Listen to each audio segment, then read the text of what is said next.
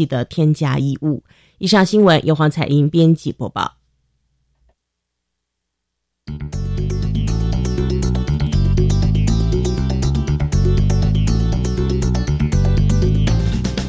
性别喜虾米挖沟，女人可以更自主，男人可以更多元，同志可以更平等。无论你是异性恋、同性恋、双性恋，或者是跨性别，让我们共同打造友善无歧视的新校园。最没有尺度的声音，就在性别教育 Easy Go。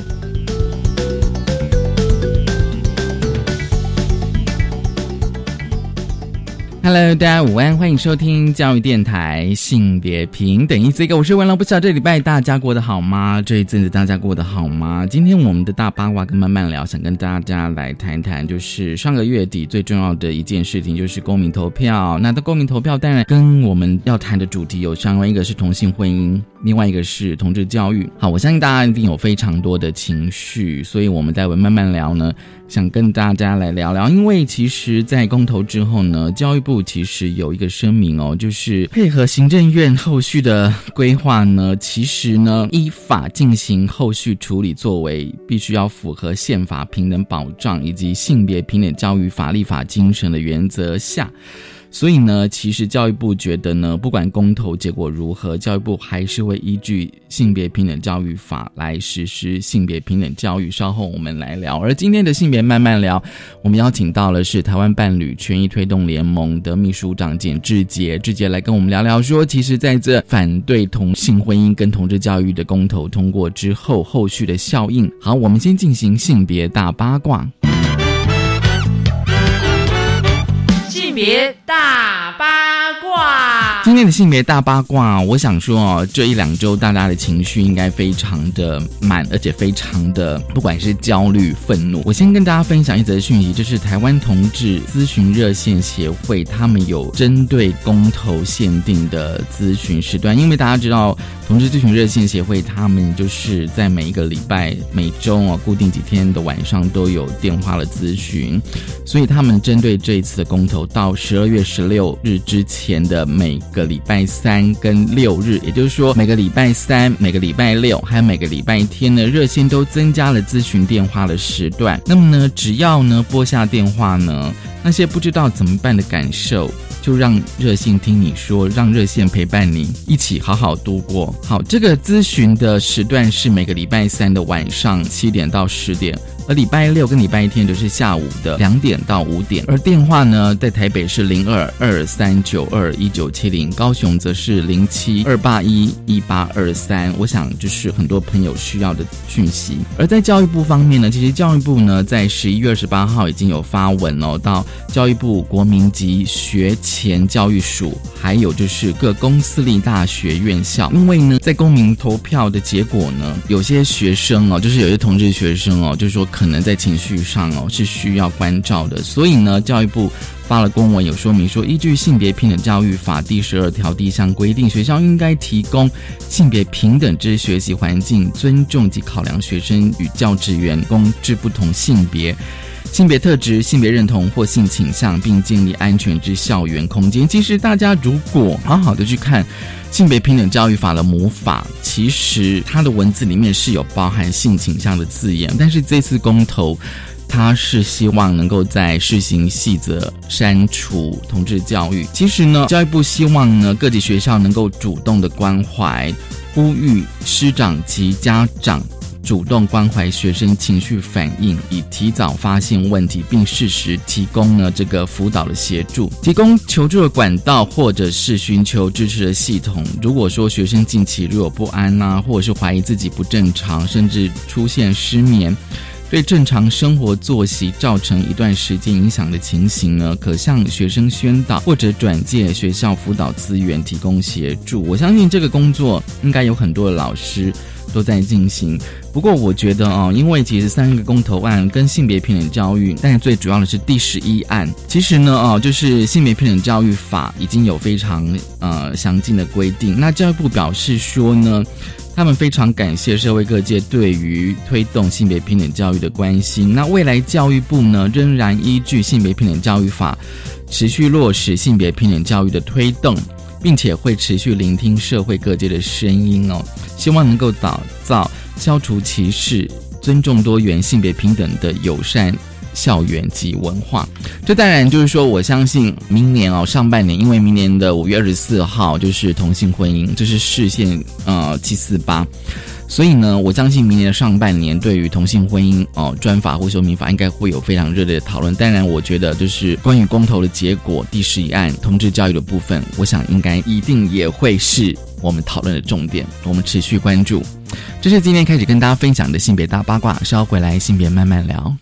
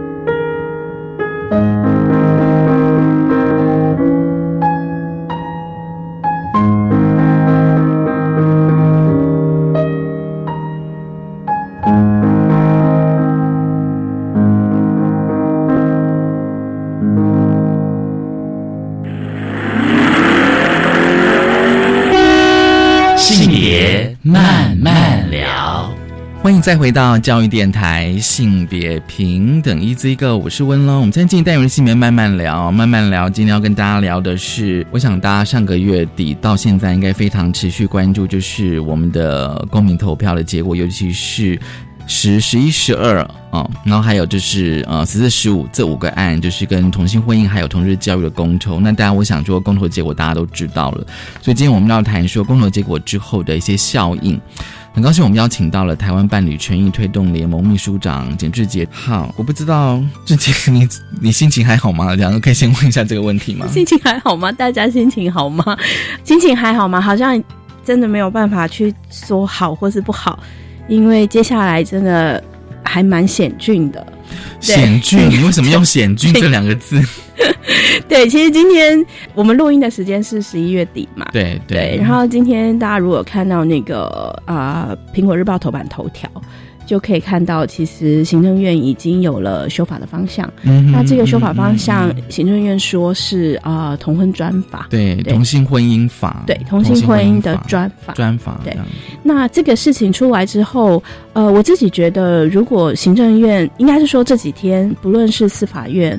或者是呃司法院长许宗理啊的自己的亲自发言，或者是行政院这边的发言，其实我觉得至少我们知道这个政府还是想要守住我们的宪法精神，嗯，就是四至七四八号的精神，嗯嗯，对。那四至七四八号的精神，老实说，在这个半年的公投战里面，对我们来说是最大的忧心，就是说。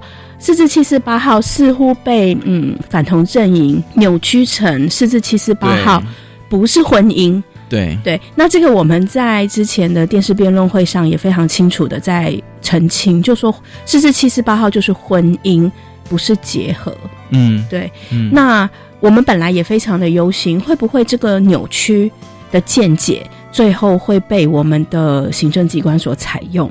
嗯，但事实上，我觉得我至少看到呃，目前的发言都令人有一点欣，似乎有一点欣慰，我还不敢说百分之百笃定。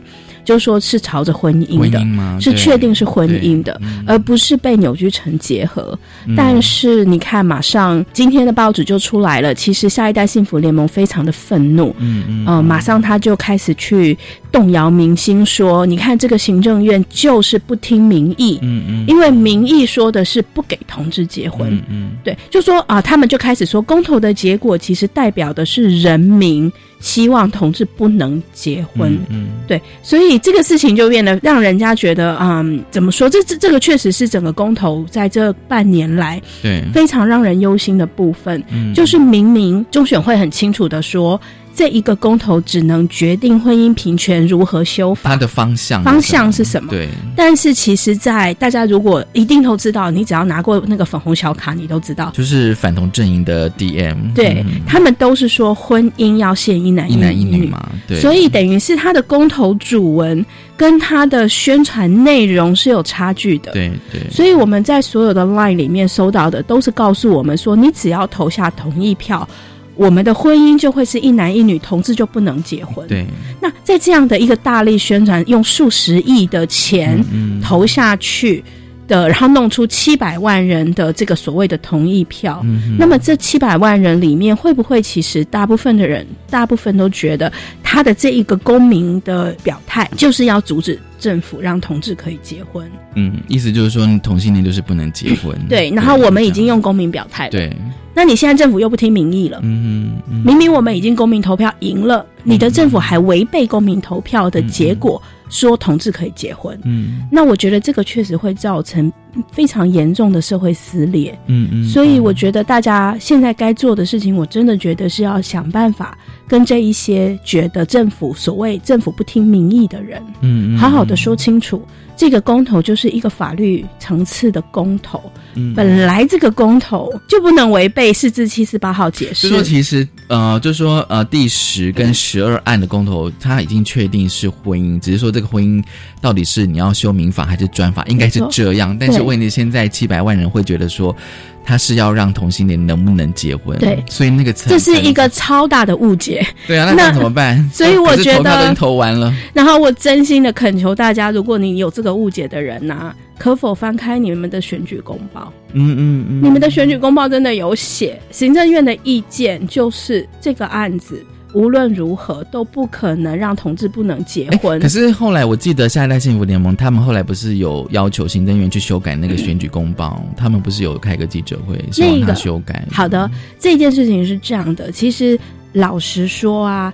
这个他们之所以要求修改选举公报，不是因为内容的关系，他们要求修修改选举公报，是因为行政院原本在二十八天以前已经提了一份选举公报的内容，然后结果他们过了几天之后修改了部分的内容，嗯，所以下一代幸福联盟觉得。你修改的那个内容没有在二十八天以前公告，所以是程序不合法。嗯，好，那我们就看，那我们就把那个行政院的第一版公告，也就是所谓符合法规时间的公告，跟他第二版，也就是印在大家手上选举公的那个公报，我们把它对比一下。我跟你们说，只差在哪里？差在哪里？内容都是一样的。只有差第二版的公告，把第一版的公告等于是 highlight 了三个重要的摘要，嗯，把它放在前面，哦，所以内容是一致的，的，只是顺序不一样。没有，是把它摘要，摘要就摘要了，就提纲挈领的把原本就是写的这样子密密麻麻的东西，然后写成说，所以行政院有一二三点指示这样而已，那可是内容完全一样，嗯嗯，所以说真的，那只是程序的。问题程序瑕疵啦，我们可以说是程序瑕疵，但是行政院从头到尾的公报内容都是一样的，嗯，都是说基本上我国宪法。里面已经很清楚的说了，如果婚姻继续限一男一女违宪，违宪吗？违宪，对对。可是我比较不解的说，如果婚姻限一男一女已经违宪了，然后现在第十案的公投是你是否同意在民法婚姻是限定一男一女的话，我就不知道说，如果七百万人觉得就是要限定，可是如果说是七法规定这样子，那我就不知道这两个要怎么样如何去。我觉得这个已经是政治解决的问题了，是我们的政府。如何补救，嗯嗯，来去跟我们的人民讲清楚。嗯，当初其实政府已经有试图说明白，对我们的政府确实有试图说明白，对对，就是说法律不能抵触于宪法。对，所以现在是政府用什么样的方式来去跟这七百万嗯嗯，以为自己投下去之后同志不能结婚的人来沟通？就是说，你们的这个票其实投下去的意思是什么？其实你们并不真的知道。那我们来重新沟通嘛。因为就是法律案不能抵触宪法这个事情，我相信很多人是知道的。对对。所以变成是我们的政府怎么样能够再重新的来把四字七四八号的内容，让更多人知道。那说实话，我们不断的说，嗯嗯，我们这六个月来，我们不断的说，可是因为政府不说，他政府没有很强力的说，对他他并没有，他并没有很强力的捍卫四至七四八号，嗯所以等到这个被扭曲了之后，司法院才出来说，许宗力院长才出来说，可是他也是公投完之后才讲啊，对。所以其实非常可惜，就是我觉得沟通沟通的时间已经 delay 了，对啊，已经过了，过了。那现在是不是政府如果真的愿意朝向，就是说我们维护这个宪政的基本精神的话，那政府该做的事情就是强力沟通。我觉得现在还有一个最基本、最基本的，因为我前阵子还看到一些，就是说，比如说像反同人士，他们认为就是公投是大于宪法，对。那我不知道这边是不是应该要给大家一个更清楚的法律的常识的概念？是的，我相信这个如果在我们怎么办？这太有趣了。其实我觉得连国中生应该都觉得很痛苦吧，因为所有国中生也都知道宪法大于法律啊。嗯嗯嗯，对，公民投票是一个形式，嗯，意思是说这一个公民投票，我们正在行使的公民投票，对。其实是法律案的公民投票，所以等于是说，像民法，不管是民法或者是专法，其实是法律层级的投票。法律层级的公民投票是重大政策层级的公民投票。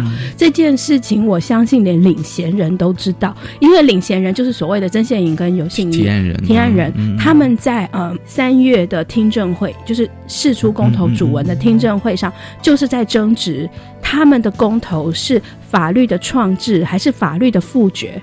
是法律的创制跟法律的复决，不是宪法的复制或宪法的复决哦，是法律。所以他们明确的知道，他们提出了的公投案是法律层级的公投案。嗯嗯。那如果说他们真的想要推翻我国的宪法四至七四八，那么他该做的事情不是提出一个法律案的公民投票，再去实现吗？他们。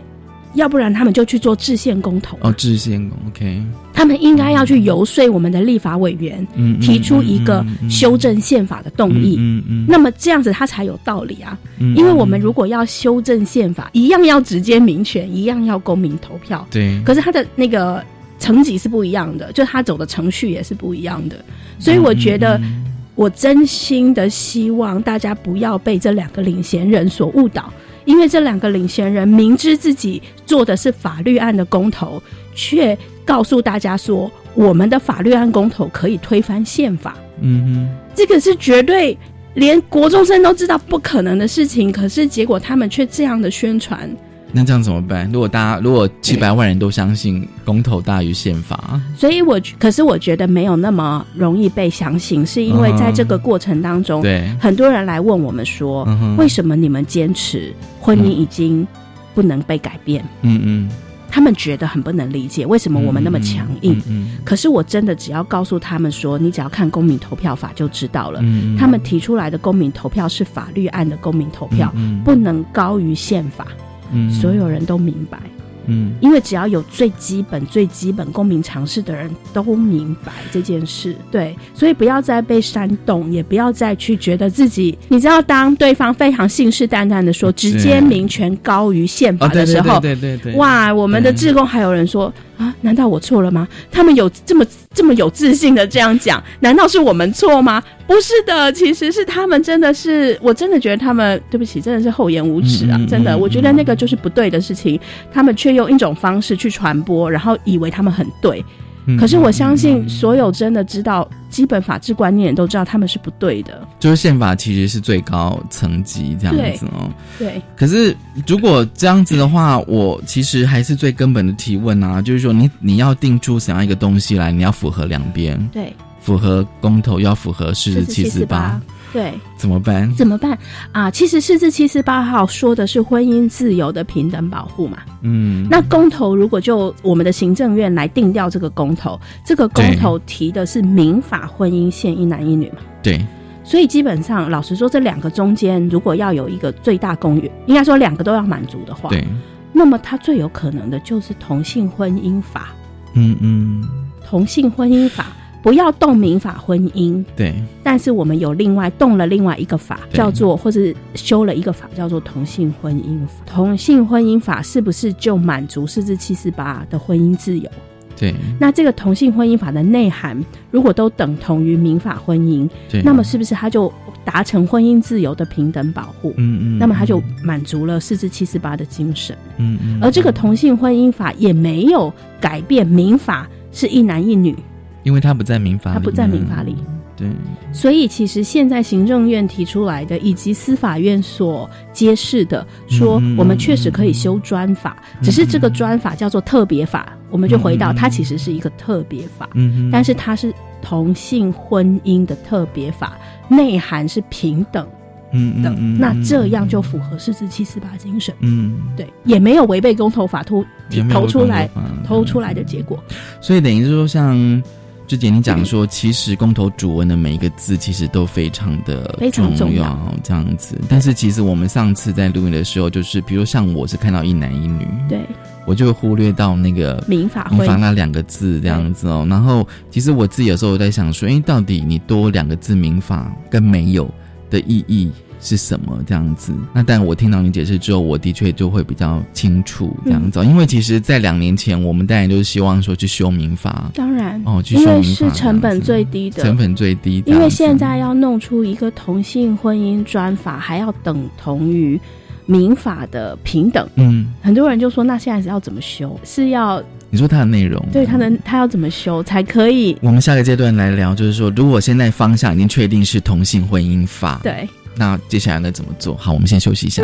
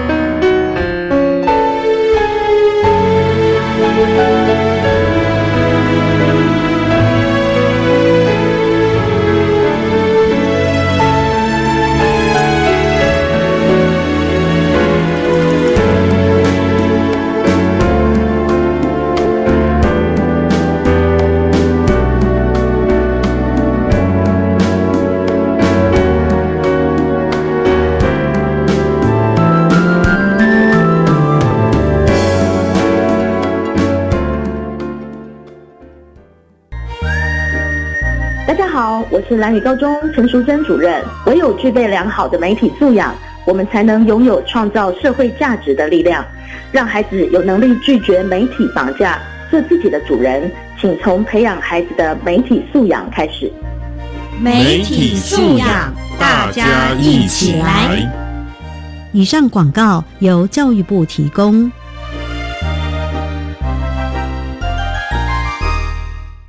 八月一号起，零岁到五岁全面关照，心智启动；两岁到五岁就读准公共幼儿园，家长自付额每月不超过四千五百元；非盈利幼儿园不超过三千五百元。公幼免学费，低收入户及中低收入户免学杂费，并且保障教师及教保员薪资。详情请洽咨询专线零二二二五六五三七九。以上广告是由教育部提供。大家好，我们是号角响起。大家忙着过年团圆时，社会上有许多孤苦无依的长辈，没人陪伴。华山基金会邀请您以行动送爱，认桌或认住平安红包，让独居长辈诸事圆满，有顿温暖的团圆尾牙宴。爱心专线零二二八三六三九一九零二二八三六三九一九。我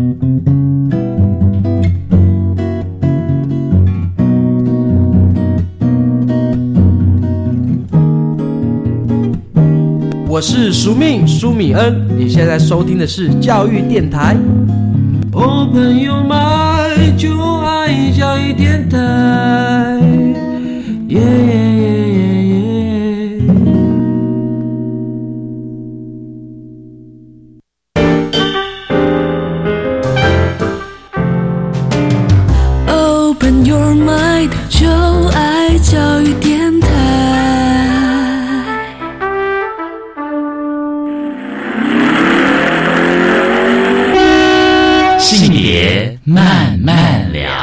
再回到教育电台，性别平等一字一个，我是文龙。我们今天今天有性别慢慢聊，今天慢慢聊，想跟大家来聊，就是在公民投票之后的一些效应，我们必须要来讨论，尤其是关关于就是同性婚姻跟同志教育的那五案。很高兴我们邀请到了台湾伴侣权益推动联盟的简志杰还有志杰啊，我想问一下，就是说现在如果方向确定是同性婚姻法。应该说行政院的方向行政院的方向是这样子哦。到明年五二四，整个程序会怎么进行？好，照理来说，一个法案其实现在行政院如果有提出版本的话，一个是啊，法务部先提出版本，然后要送行政院会通过。对对，那因为行政院已经方向定了，就是同性婚姻法，所以我我们相信不久。很快，行政院就会给出一个行政啊同性婚姻法的版本，那这个版本就会送到立法院。嗯嗯，对，只是因为送到立法院之后的程序会跟其他的法案有一点不一样，怎么有一点不一样？因为大家如果还记得，二零一六年的年底，就两年前，两年前就是啊，立法院把这个三个。民法修正案，两个民法修正案通过委员会的时候，也就是说，其实早就审过了民法修正案，然后把它送出委员会。对对对，当时有一个附带决议，就是说，如果未来有相关版本，不用再经过委员会审查。直接送交协商，嗯嗯，对，所以意思是说，行政院版送进立法院之后，嗯嗯，不需要再经过程序委员会，嗯，也不需要经过司法法制委员会，嗯，会直接送交协商，嗯嗯嗯，这是一个比较恐怖的事情，因为等于说这个法案，假设我们没有在行政院有公民讨论的空间，嗯嗯嗯，到立法院。显然也不会有公民讨论的空间。对，也就是说，任何一个法案，我们都觉得它有公民讨论的空间，指的是什么呢？它可能会开公听会。比方说，其实现在我们的政府会把法案去 i vote，就是那个叫做什么啊，放在呃他们的那个网站上面公告，然后去让人民提出意见，然后他们再去修正法案。对对。那比方说，在呃，我想在教育电台最容易。之前，我想大家可能会熟悉的，就是关于那，就是不可以做回转治疗，不可以做同性治疗的这一个法案，其实为什么被翻盘？就是他其实已经提出来了，可是他却是在收集民意的过程当中，就在公告的过程当中听到了太多意见，嗯，所以把它翻掉了，嗯。对，或者修改了，可以这样讲。那同样的道理，基本上一个政府提出任何一个法案，应该都要有一段时间公告、收集民意。嗯无论是用公听会，还是是用网络上面这种所谓 i voting 或等等之之类的方法，照理来说应该这样做。对。可是如果行政院没有这样做，嗯，他很快的就把法案送到立法院，那么立法院又没有经过委员会审查，对，那么这个版本就会非常恐怖的直接并案在协商。嗯，意思是所有大家对于法案的意见跟讨论都没有办法进行，所以对我们来说这是一个比较危险的事情。所以我们还是期待，就是虽然我们知道明年五二四就到期，就是说基本上是到期期满，政府应该要提法案，对。对，但是政府冲促提案对大家来说并没有好处，嗯，因为这个法案到底有没有符合四至七四八号的精神，对，没有办法经过检视。比方说，我们最忧心的是这个法案，第一个它有没有收养权？对，这是一个最恐怖的事情。嗯好，那收养权又分能不能共同就是收养第三方子女，还是能不能收养他方子女，就是所谓继亲收养，有没有办法？这个我相信是非常多同志家庭都在等待的。对，因为那么多同志家庭已经生养小孩了，那么假设没有办法收养他方子女，这个家庭还是不完整。就还是回到原来的问题，问题没有任何的解决，完全没有解决。那或者是说，甚至有人说，这个法案可能不包含继承权。那如果不包含继承权，我相信你说就是同性配偶的继承权是这样。是有人说同志可以结婚，但是不包含继承，这个也是很多法学界在讨论的。OK，对，好，那假设没有继承权，那是不是也不符合平等精神呢？对，那这个事情是不是也是要讨论？对，对啊，那。例如说，外国的，就是所谓跨国的婚姻，嗯，会不会没有办法承认跨国婚姻在台湾能不能被承认？这个也是一个需要讨论的，因为没有配套修正。嗯，基本上我们之前的研讨会出来的结果是，如果没有任何配套修正，那么台湾跟其他国家的人那一方的国家，如果是没有通过同性婚姻的国家，嗯嗯，比方说台日好了，嗯嗯，那么这样的婚姻恐怕没有办法生效力。等于说，如果我今天我的同性配偶是日本人，然后日本没有通过同性，对，那么这样的婚姻可能不生效力。可是如果他跟我结婚，他在台湾嘛不生效力，因为我们之前有盘点过，就是涉外民事法律适用法的问题。所以等于是说是两方都要是台湾人就是了，或者是台湾跟美国，或者是台湾跟法国这种已经通过同婚的国家。嗯嗯。那像这样子细节的问题，也真的很涉及很多人的基本人权的问题。对，如果他的法案出来都不包含，那么当然就不符合四至七四八的平等原则。那这样的法案，我们真的就让它通过了，对大家来说，似乎也是一个忧虑，就是还是一个蛮可怕的。到时候可能又要过一阵子，又要再来吵这个法案的内容，又要再修，又要再修。对。对，所以我们还是蛮期待，就是行政院应该要有一个比较完整的。讨论后再送交立法院，然后立法院也许没办法再讨论了，但是它其实至少我们在行政院这个阶段是有一个比较完整的讨论。那民间团体有可能在行政院的阶段的时候参与讨论吗？我们是我们目前是这样要求，嗯、但是我们目前不知道行政院的态度。嗯、对。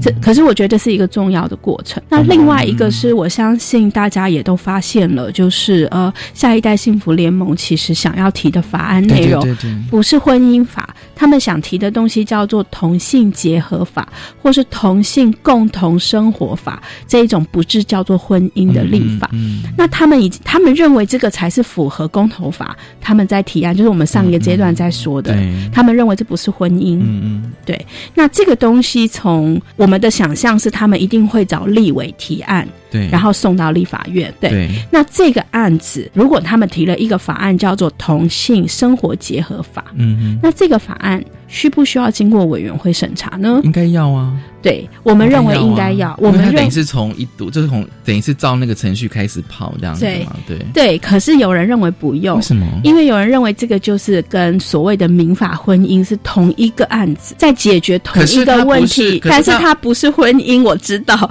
可是可是它不是民法的里面的，我我们今天要提个在民法里又提个新增什么法条，不是啊？可是它等于是另外一个一个专法啦。可是因为我们听到的呃、哦有一些立法委员的见解，对，是认为当初所说的附带决议指的是如果有任何专法版本，嗯嗯，他只有说专法版本，就直接送进来并交协商。那这个专法指的是同性婚姻法还是同性结合法？没有说。好，如果是这样子的话，你觉得 NGO 可以自己再提一个法吗？NGO 已经要的就是民法，然后那个案子已经在立法院了。对，那如果说现在如果真的是同性婚姻法已经是一个一个确定的方向了，那你刚刚说，哎，现在在幸福联盟他们自己也弄个专法，那好，那我办你们，我们自己来提，也来提一个专法吗？我们觉得其实没需要，因为第一个是同所谓的专法最好的版本，对，应该要从行政院提出来。嗯，除非我们认为行政院的专法版本糟透了，对那么我们应该要提修正案，没有错。但是假设我们可以跟行政院协商，让行政院提出一个符合释字七四八的版本，嗯那么我们该做的事情其实是支持这个政府的版本。所以要跟行政院合作，一定要一定要跟他合作。对，OK，对，这个才是我觉得比较好的方向比。较是对。比较是有希望的一个方向。那至于那个来乱的同性呃所谓的同性生活结合法，那么我觉得这个真的要靠比较多的政治的沟通，嗯来去想办法让大家明白。这个结合法不符合四至七四八的精神，但是它可不可以通过？我们当然心里想想，也觉得你就把它通过了，但是我们还是可以结婚，然后同志就会可以。可是那个结合应该不是婚姻了吧？所以我就不知道是不是说我们到底应该同性不是我的意我我的意思是说，你就通过一个同性结合法没关系，但是行政院也要通过一个同性婚姻法，那就是好，那这样同两个两个嘛，那同志就两个，就是既有婚姻又有性别，你觉得又有这个同性结合是另外一，种可能？这样子是我们的诉求就会是你当然可以提，OK，但是他说不是。你要伴侣都伴侣，要结婚就结婚。可是不等一下，文龙，我要说的是嗯哈，就是我们要诉求的是，如果这个下一代幸福联盟的所谓同性结合法真的进到立法院对，我们要说这个法。不是释字七四八的那个法，那么我们有另外一个叫做符合释字七四八的法，叫做同性婚姻法。嗯那么你们的同性结合法一样可以审，但是它就不是在四四七四八这个架构下在审案的这个法。嗯嗯嗯，那么意思是你当然可以让它通过，对但是四四七四八架构下的同性婚姻法也必须要通过。对如果没有通过怎么办呢？五二四要适用民法，因为五二四之后如果没有任何一个法通过，那么同志就应该依民法结婚。直接用民法登记结婚，对的这样子。所以就是直接适用民法你。觉得这也是一种可能？就是如果真的没有通过任何的东西，就是五二四直接适用民法。嗯嗯嗯，对。可是，如果依照现在行政院的立场，你觉得他们会不会让它快速、我觉得速度的？我相信执政党希望可以快速解决这个争议，但是他能不能快速解决这个争议？嗯意思是说，他能不能快速的赶紧通过一个法律？嗯那当然要看他的政治智慧啊。嗯嗯嗯就是说，他能不能有效沟通？嗯如果他不能有效沟通，他必须透过所谓强硬表决通过，那么会不会引发更大的社会争议？那么这个是行政院跟立法院所谓的执政党需要考虑的，因为他现在是最大党嘛。所以重点是他能不能挺过他想要的东西，能不能挺过这一场政治压力，嗯嗯嗯而做出有效的沟通。所以我想这是执政党的智慧，就是你们自己评估他的智慧，有可能这样做吗？暂时看不出来呀、因为暂时我们还看到他们这个还在检讨方向不明啊。哦 OK，对 对，真的，所以啊，就是说，第一个就是第一个，现在确定了应该是同性婚姻法这样子哦，然后行政院版本行政院的版本这样，然后行政院版本可能进立法院，可能就是直接是政党协商，对嗯，对，那当然顺利的话，可能就真的可以在五二四之前就是。产出了一个同性婚姻法，就是如果依照顺利的程序是这样子，顺利的顺利的话这样子哦。其实，在这次的公投还有另外一个，我相信有很多的中小学老师非常关切，就是第十一案关于施行细则哦，嗯，把同志教育给删掉了，是真的会删掉吗？基本上事情细则本身会删掉，但是删掉不代表不能教啊。这个其实在呃我们在公投主文当初提提出来的时候，我们就有跟大家说了。可是现在幸福联盟他们就是不要啊，那就会像是他们说没有要同性婚姻是一样的道理啊，就是他们对于自己的提案内容啊，嗯嗯，老实说都不清楚。我的意思是说，他们一样非常的油嘴滑舌，明明那个他就知道他们的提案内容不能变动婚姻，对，但他就硬说可以变动。嗯，明明他们的提案内容只是修改施行细则，对，但是他们就硬说这个东西施行细则修掉就等于不能教。但是事实上，如果大家还记得在三月公听会的时候，嗯就听证会的时候，其实是有学者直接建议他们说，如果你要的是不能全面不能教，就是同志教育，同志教育。你该做的是修魔法。嗯。不是修施行细则，因为施行细则没有办法抵触魔法，嗯嗯嗯。母法就是性别平等教育法。嗯，所以明明这一些领衔人是清楚的知道，他们把同志教育修掉，也不能抵触性别平等教育法基本精神。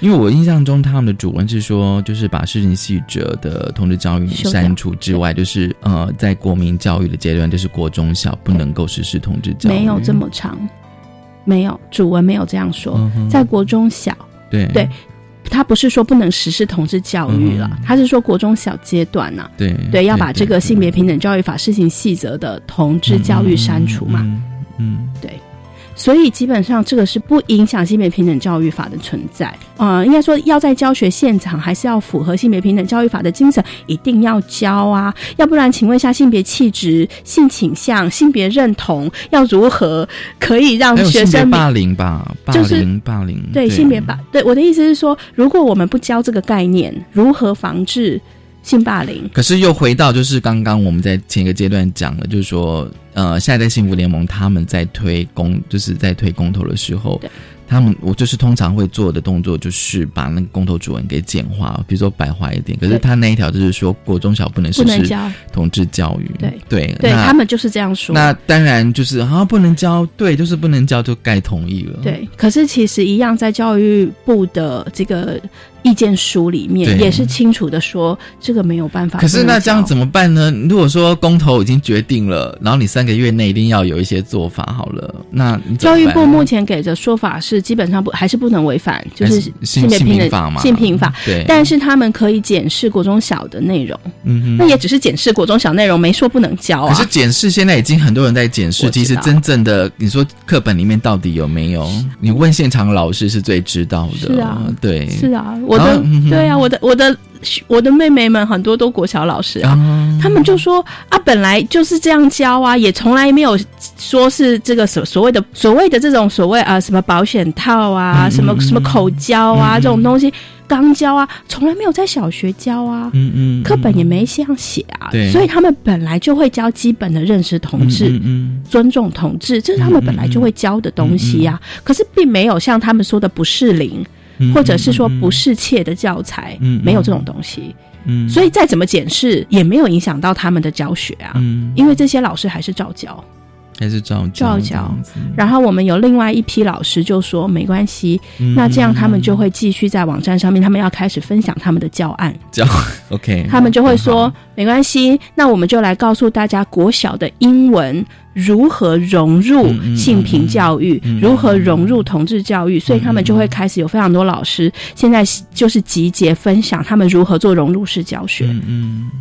所以没有不能教。如果下一代幸福联盟，他们就是觉得，就像是谈婚姻那一部分，他们觉得说，你就是要尊重七百万的民意，你就是所以他们能做的是什么？其实就是给老师找麻烦，对吗？嗯我他现在是有们就会去听到一些老师在焦虑，对对，他们确实会给老师找麻烦。那老师其实接下来要做的事情，当然就是更团结嘛，或者是他要想，就像我觉得这个在公投前后都是一样的，嗯就是我们觉得个别老师在学校确实是比较孤立，对，所以有没有法？办法，老师其实是可以做串联的，以及老师在自己的这个学校要找盟友，嗯哼嗯，要找自己相可以相挺自己的伙伴。对，不然的话，一个老师在那里教同志教育，确实有家长给你压力啊压力，你又很难抵抗啊。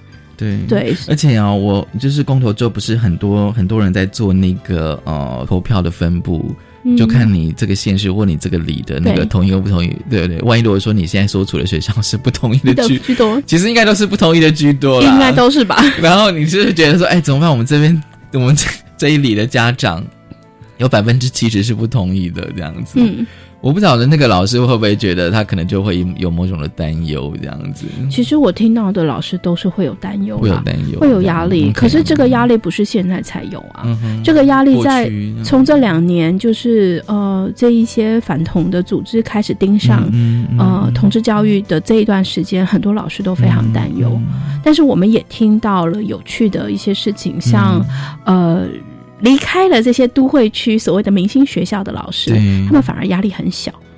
嗯，为什么？因为他们发现，其实，在离开了都会区这些所谓明星学校，家长都还蛮尊重老师的，你说反而是非都会区的家长比较尊重，比较尊重老比较尊重师老师，所以他们觉得我们把孩子送到学校去给老师教，嗯就相信老师的专业，所以反而这些家长还比较少去你找。觉得是一种家长的阶级的差异？是啊，嗯，对，是的，很有趣哦。所以台北市的明星学校的老师其实压力非常大，嗯，对吗？因为家长其实都很容易去跟老师沟通很多事情，这样跟老师 argue 这样。对，但是反而我们听到像花莲啊、南投的老师，他们照教，嗯嗯，而且有时候还全校一起教，嗯嗯，似乎没有家长来反映。有趣哦。我们先休息一下，稍后回来。嗯。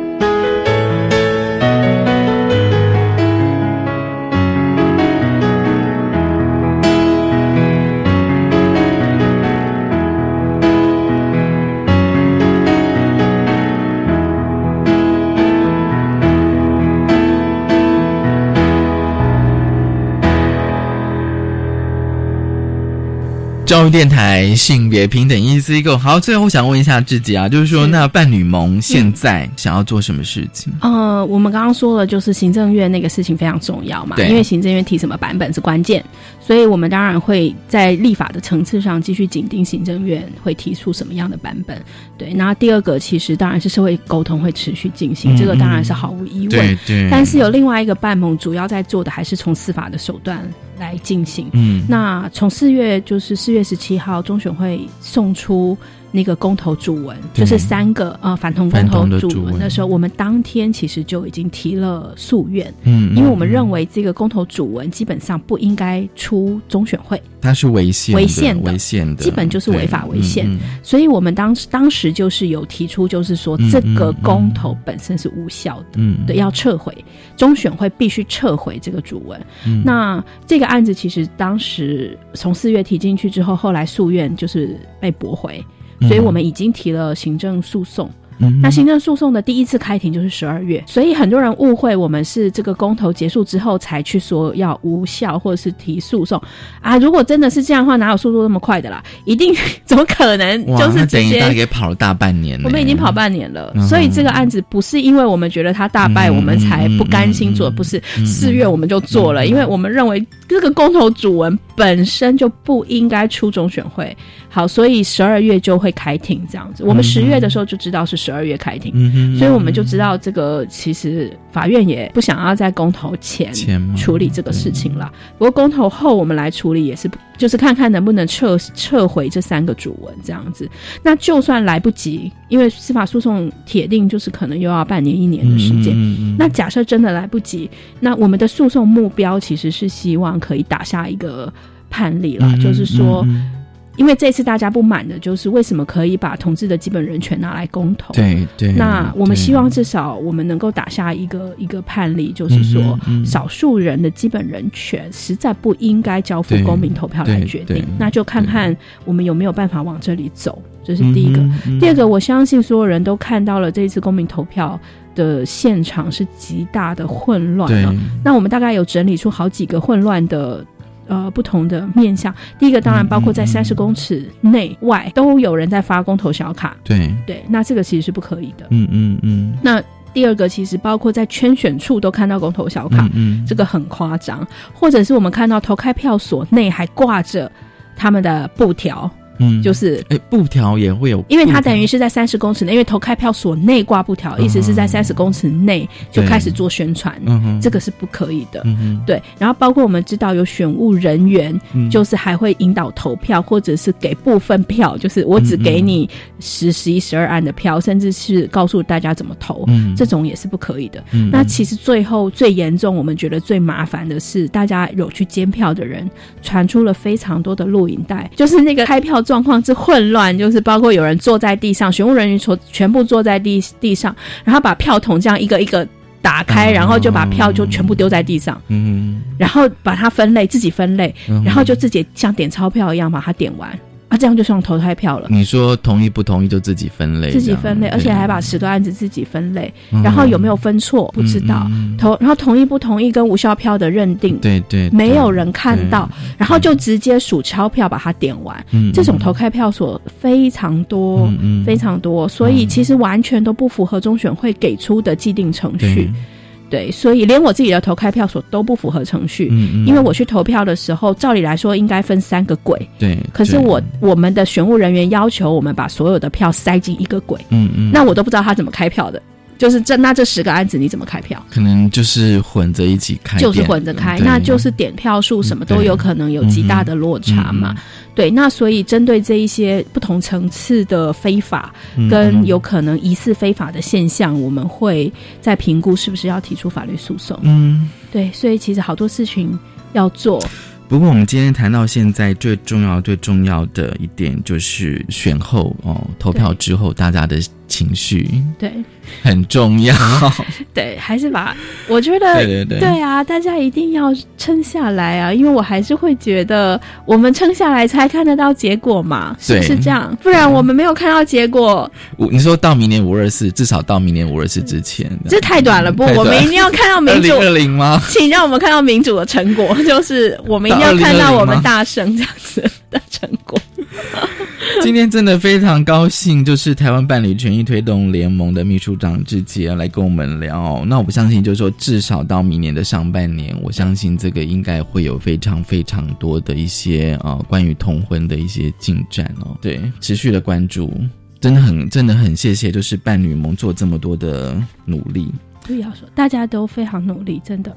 嗯，如果大家想要知道就是伴侣盟，还有就是相关的行动，可以就是连接你们的粉丝专业，谢谢，有非常多的很好的资讯，谢谢志杰，谢谢文龙，谢谢大家，谢谢大家收听今天的性别平等一字哥，拜拜，拜拜。